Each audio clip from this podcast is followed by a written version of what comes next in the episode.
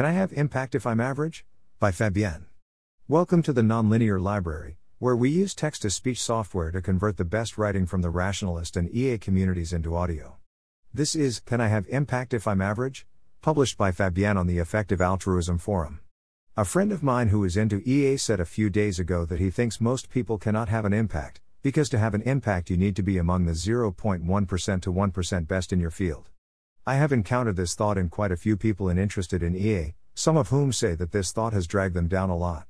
When I led an EA career workshop for students who received the Studienstiftung scholarship, one of my participants who had just realized he could have a lot more impact if he switched career paths, said to me something along the lines of, Oh man, what I have been doing was worthless.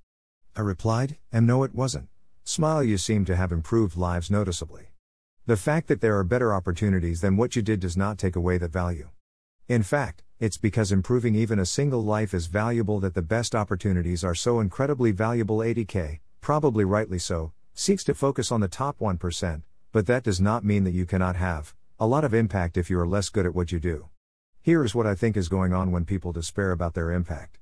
I think our ability to feel what unusually high impact means is very limited. Our head knows that there is a big difference between saving a few people and saving a multitude of people, but our heart doesn't quite get it. So, what some people in EA then seem to do is this they assign the value level maximally valuable to the most impactful thing someone could do, so far, so good. But then, when they encounter a lower level of impact, such as saving one life, they reduce their value judgment by however lower the impact is compared to the highest possible impact. This leaves them with an inappropriately low judgment of value for this impact, because our judgment of value for the highest impact possible was way too low to start with. It's the opposite to what people outside of EA tend to do, correctly, give a lot of value to saving one life but not scaling this judgment up appropriately. I think it's possible to avoid both mistakes, at least, I think that I am able to avoid them both. I think underestimating the value of significant but non maximal impact is a problem. For one thing, it's a misconception and misconceptions are rarely helpful. Second, I think this is probably bad for the mental health and productivity of our movement, because it demotivates and saddens people.